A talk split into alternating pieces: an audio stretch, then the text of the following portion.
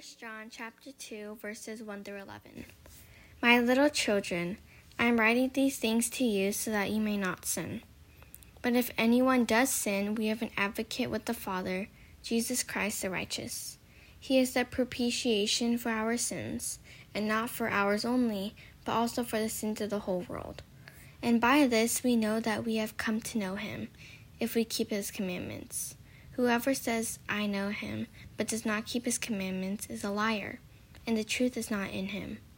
But whoever keeps his word, in him truly the love of God is perfected. By this we may know that we are in him. Whoever says he abides in him ought to walk in the same way in which he walked. Beloved, I am writing you no new commandment, but an old commandment that you had from the beginning. The old commandment is the word that you have heard. At the same time, it is a new commandment that I am writing to you, which is true in him and in you because the darkness is passing away and the true light is already shining. Whoever says he is in the light and hates his brother is still in the darkness. Whoever loves his brother abides in the light, and in him there is no cause for stumbling. But whoever hates his brother is in the darkness, and walks in the darkness, and does not know where he is going, because the darkness has blinded his eyes. The word of the Lord. Thanks be to God. Let us pray. Heavenly Father, we know that you are a good God. You not only forgive us, but you brought your own Son. You gave us your only Son to take the place for our punishment. And Lord, in that grace, in that mercy, we find love. And when we find that love, we realize we're called to this life as a response of this incredible grace. So, Lord, remind us of who we are in you. Remind us of the calling and what we've been saved from and what we've been saved to. And I ask that your Holy Spirit would guide and teach us your words so clearly, so truthfully, that it would honor you and that it would bless and encourage your church. We pray these things in the name of your Son, Jesus Christ. Amen. Well, hi, good morning again. And we'll just jump right into it. There's a video out right now along the internet, and it was filmed by the New Yorker magazine. And they were able to have a reporter inside the Capitol on January 6th. And so this video, when I watched it, kind of shook me to the core. Because just to remind us, we probably all know this, uh, these, weren't, these weren't just political parties, these were, these were hundreds of people who broke into the Capitol, breaking down the windows, breaking down the doors, pushing through the police line and hurting them in the process, and with the intent of hanging our Vice President, Mike Pence, and some of the senators. And they made their way into the chambers of, of the House, the Senate, the Senate chambers. And when they got there, they did something that was a little bit surprising. They prayed in Jesus' name. And so this is the photo of them. Um, they broke in and they said, one of them shouted, Jesus Christ, we invoke your name. To which this person responded, That's right, that's right, let's pray. And they all took off their hats. And somebody uh, was able to capture the words, and these are some of the words spoken in the prayer. Thank you, divine, omniscient, omnipotent, omnipresent Creator God. You could tell they had some Christian background. For filling this chamber with your white love and light, with your white light of harmony. They go on. Thank you for filling this chamber with patriots that love you. Yes, Lord, and that love Christ. And that we will not allow the America, the American way of the United States of America to go down. Uh, and then he says, Thank you for allowing us to get rid of communists, the globalists, and traitors within our government. So they saw this as a victory that God gave them, and they're thanking God. And so it almost sounds Christian. I mean, they're invoking Jesus' name, they're praying in Christ. They even use the theological omniscient, omnipresent, and omnipotent. And it sounds like, all right, that sounds, they're having, they're having a little mini worship. If it wasn't for the fact that it's just loaded with nationalism, that is not the same thing as Christianity, and it completely contradicts everything that Jesus Christ taught and did. And so, what struck me was these are Christians. And I was thinking, wait a minute, you don't represent me and the church and the Christians that I know. I mean, Jesus Christ doesn't demand that we knock down the government and win this world with military force. In fact, if you looked at the early Christians, the reason why they were able to overcome Rome's uh, martyrdom, of martyring Christians, was completely out of grace, love, turning the cheek and offering themselves as servants. And so it made me think, what does it mean to be Christian? And so we, we're going through First John, and it's appropriate because in First John we see a church that has been torn apart by false teachers. And people have gone with these false teachers, and they believed things about Jesus that were completely made up by the Gnostics. One of them, as we mentioned, was that Jesus never was physically human. He just appeared to suffer and die. He was just a ghost because physical matter is evil and God would not take physical form. And so that did this ripple effect of, of eroding and distorting the message of Christianity. And so I wanted to address John, 1 John chapter 2, and in this chapter, we see what does it really mean? What does it look like to become, to be a Christian? What does it mean to be Christian anymore? Is it just I, I have a name affiliation with a membership? Does that make me a Christian? I have a title, I'm a deacon, elder, I taught Bible study, so I must be a Christian. And when we look at what John describes as those who are in Christ, those who know Christ, we see some traits. And these are meant to self examine, not for you and me to observe and critique others, but for us as a church to say, are these traits what mark me as a follower of Christ who is in him? So let's turn into it. The first trait we see is that for these followers of Christ, the activity of sin decreases. The activity of sin, de- let's go into that. John writes, I am writing these things to you so that you may not sin. At first, that scares me. It sounds like John is saying there's going to be a moment where in our lives we can attain absolute sinlessness. But obviously, that's not what he means because in the previous chapter, verse 8, he just told us if you claim to be without sin, you deceive yourselves and the truth is not in you. So, what is he saying? He's saying that for Christians, his desire for us is to see sin and the power of it and the activity of it and our consumption, our desire for it slowly becomes less appealing. I find that true physically. When I exercise, when I run, when I'm working out, when I'm in a regiment, whether it was college many, many years ago or maybe a few years ago, I notice that when I drive by McDonald's or Burger King, I don't go, ooh. I actually go, yuck, because my body's becoming healthy and I don't want to put that stuff in my body. I think that's the same way with spirituality. When we draw close to Christ, when we're in Christ, the desire, the appetite for sin goes away. Now, sadly, sin will never fully go away, but it, the appetite. So, Eugene Peterson, he translates it this way verse 1 I write this, dear children, to guide you out of sin.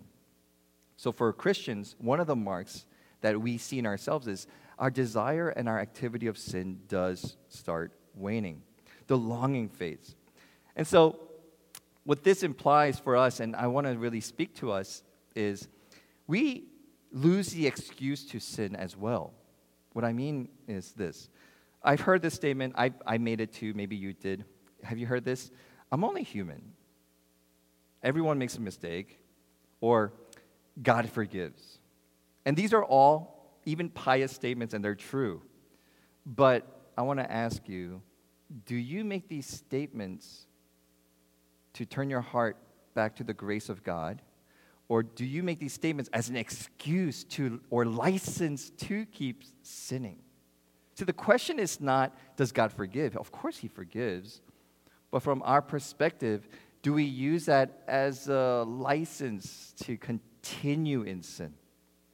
And so, the quality that John is reminding of, of us is do not let grace of God be this cheap grace. And Dietrich Bonhoeffer says cheap grace is when grace is without discipleship, grace without the cross, grace without Jesus Christ living and incarnate. It means we live this Christian life completely in grace so that it makes us do anything we want. We continue in sin because we're covered. And Dietrich Bonhoeffer says, you may need to recheck. That may not be grace. You, that may be cheap grace, this license. Um, just as a real life example, we do this well because I have a wife who's forgiving and understanding. Happy Valentine's Day, honey. And so, but if that's the case, since she forgives me all the time, does that mean I continue to hurt her and sin against her and betray her? Of course not. I have wonderful children who are forgiving and understanding. Does that mean that I can continue hurting them and sinning against them because they, I know they'll forgive me? We know that. We know that that's not what you do. And what John is saying is how much more to a holy God that we are forgiven. I say this to you so that you may not sin. We need to hear that this morning. John saying to us, stop sinning. And so again, he doesn't mean be perfectly sinless because we're, we're tainted by sin. But what he's saying is stop continuing in sin, stop excusing your sin, stop desiring sin, and seek purity. And we know John knows we sin because right after that in verse 1 and 2, he says, But if anyone does sin, we have an advocate with the Father, Jesus Christ, the righteous. He is the propitiation for our sin and not only for ours, but also for the sins of the world. He throws that in there to say, remember the gospel. That when we do, when we do sin, and when we sin, the fallback, as we try our best to live for purity and for pleasing God, and we stumble along the way, remember the propitiation of Christ, that He took on the wrath of God for your sin and my sin once and for all. So you, when I sin, what do I do? I don't beat myself up. I get on my knees and I turn to Christ again and say, Lord, your cross, transform me. This is living by the grace of the cross. And so the activity of sin decreases in us, and we don't live out just a Christian life that says, I'm a Christian. Yeah, that's it. I went through that, been there, done that. And we keep sinning. So, second, the desire to obey God's word increases. So sin decreases, the desire to obey God's word increases. Now listen carefully. The desire to obey God's word increases. Like you want to obey. So, verse 3 And by this we know that we have come to know him. I like that preface. John wants you to know how do you know you, have, you really know Jesus Christ? He tells us the answer. This is like a catechism question. How do I know I, I know Christ? Answer if we keep his commandments. Simple. How do we know I'm a Christian? Well, because my name's on the church registry roll. Oh, because I helped out with VBS once. Oh, because I give to the poor and I'm a good person. No. And by this, we know we have come to know him. We keep his commandments. The word know is not an intellectual understanding, like I know John Lennon. I know Bon Jovi. I know Motley Crue. I know all these heavy metal bands. Like, yeah, that's one thing. The know here is this intimate knowledge. It connects with the Hebrew word to know, which is yada, and it implies even the relationship that a married man and a woman have together. They know everything about each other. It's this deep, intimate know. So, for example, John, James chapter 2, verse 19 Demons know about God and they shudder. They know of God, but they don't intimately know God. They are sworn enemies to God. So the question for you and me is do I know Jesus Christ in this way, and do I yearn to obey his commands? The evidence of one knowing Christ is that they desire to keep his commands. Jesus even says in John 14 21, Whoever keeps my commands and Whoever knows my commands and keeps them they are the ones that loves me. Wow. Jesus measures and he clarifies that love to Christ, love to him is displayed in your and my desire to keep his commands. Again, not cheap grace, like, oh, but I'm human, I, I make mistakes. No, it's, I want to be pure, I want to follow you. So, just an example again for this one is, um, and I'm going to say something that hopefully won't shock people, but um, long time ago, my number two, Jamie, was two years old. And I used to say a phrase that I should not say, just it's just terrible. It, it's, it's borderline cussing, and I'm just being, I'm confessing to the church right now. And that phrase was, what the heck? So if you have kids, this is PG 13. And so I used to say that for everything without even knowing it. And one day, uh, Kathy and I are having a meal or we're talking in the kitchen, and down the hallway, I hear this cute little girl's voice repeating over and over and over again, playing with her toys, What the heck? Like that, over. And, I, and Kathy and I made eye contact, blood drained from my face, and I was just shocked in horror because she had just learned to talk. And the phrases coming out of her mouth was what she heard her father say. And so I, I realize that when we, when we draw near to Christ, we want to obey. When we draw near to Christ, we want to become like Him. And so this is the third trait that kind of overlaps together. We become like Christ. We become like Christ more and more. And so, so kind of I kind of mixed up this order a little bit, but when we look at Christ and we say, "Hey, I want to obey you, Jesus," it's kind of like children. Like, why do your children obey you? Sometimes it could be out of fear.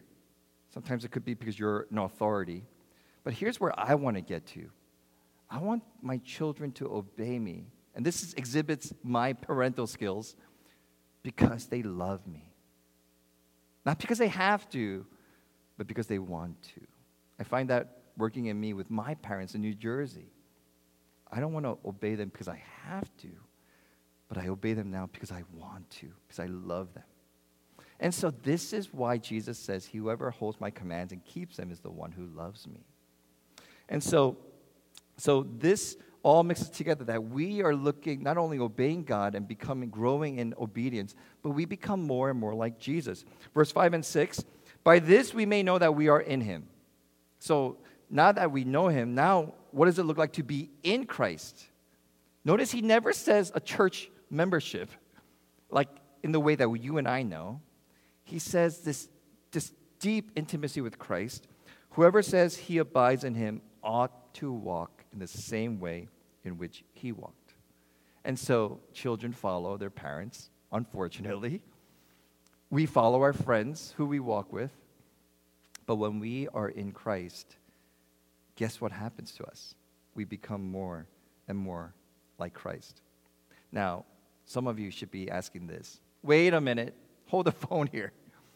Jesus says, turn the other cheek, love your enemies, pray for those who persecute you. That's hard. How do we do that? How do we walk as Jesus did? I mean, he's God. He got nailed to the cross and he's saying, Father, forgive them, for they know not what they do. How can I do that? And so, as we walk with Christ, we have to be careful. The, the point of tension is not try harder. You got to start getting this straight. No. I'll, I'll let Oswald Chambers say it. He says this The Sermon on the Mount is not an ideal, it is a statement of what will happen in me when Jesus Christ has altered my disposition and put in a disposition like his own. See, becoming like Christ is a work that the Holy Spirit does in us, that Jesus does in us. Jesus Christ is the only one who can fulfill the Sermon on the Mount, and he did by carrying that cross to Calvary. We become like Christ when we offer ourselves to him, and Jesus puts in us his disposition. The good news is not you're a Christian, so you better get your act straight. you're a Christian. So may your walk be with Christ so intimate that he puts in you more and more of him. And so John wraps all this up in verse 7 11 with this illustration. Beloved, I am writing to you not a new commandment, but an old commandment that you had heard from the beginning. The old commandment is the word you have heard. Verse 9 Whoever says he is the light and hates his brother is still in darkness. It's almost as if John is giving a case study of what all of this looks like. So if you say you're a Christian, but you harbor hatred, you've forgotten the commandment, you've forgotten Christ, and you live as if you live in the darkness. And it's clear what we call ourselves has no merit in the reality of what we are. What we exhibit in the decisions we make and how we choose to guard our hearts, deal with sin, and take on Christ's word, those exhibit the validity that we know Him, that we are in Him. And so to withhold mercy from those who need your mercy reveals you never knew Christ's mercy. To withhold Christ's forgiveness, to withhold forgiveness for others means we never knew and understand Christ's forgiveness for me. And to hate somebody means we never fully understood Jesus' unconditional love, sacrificial love for you. And so, everyone, I know Christians who love going to worships, they love going to those big gatherings, amazing praise teams.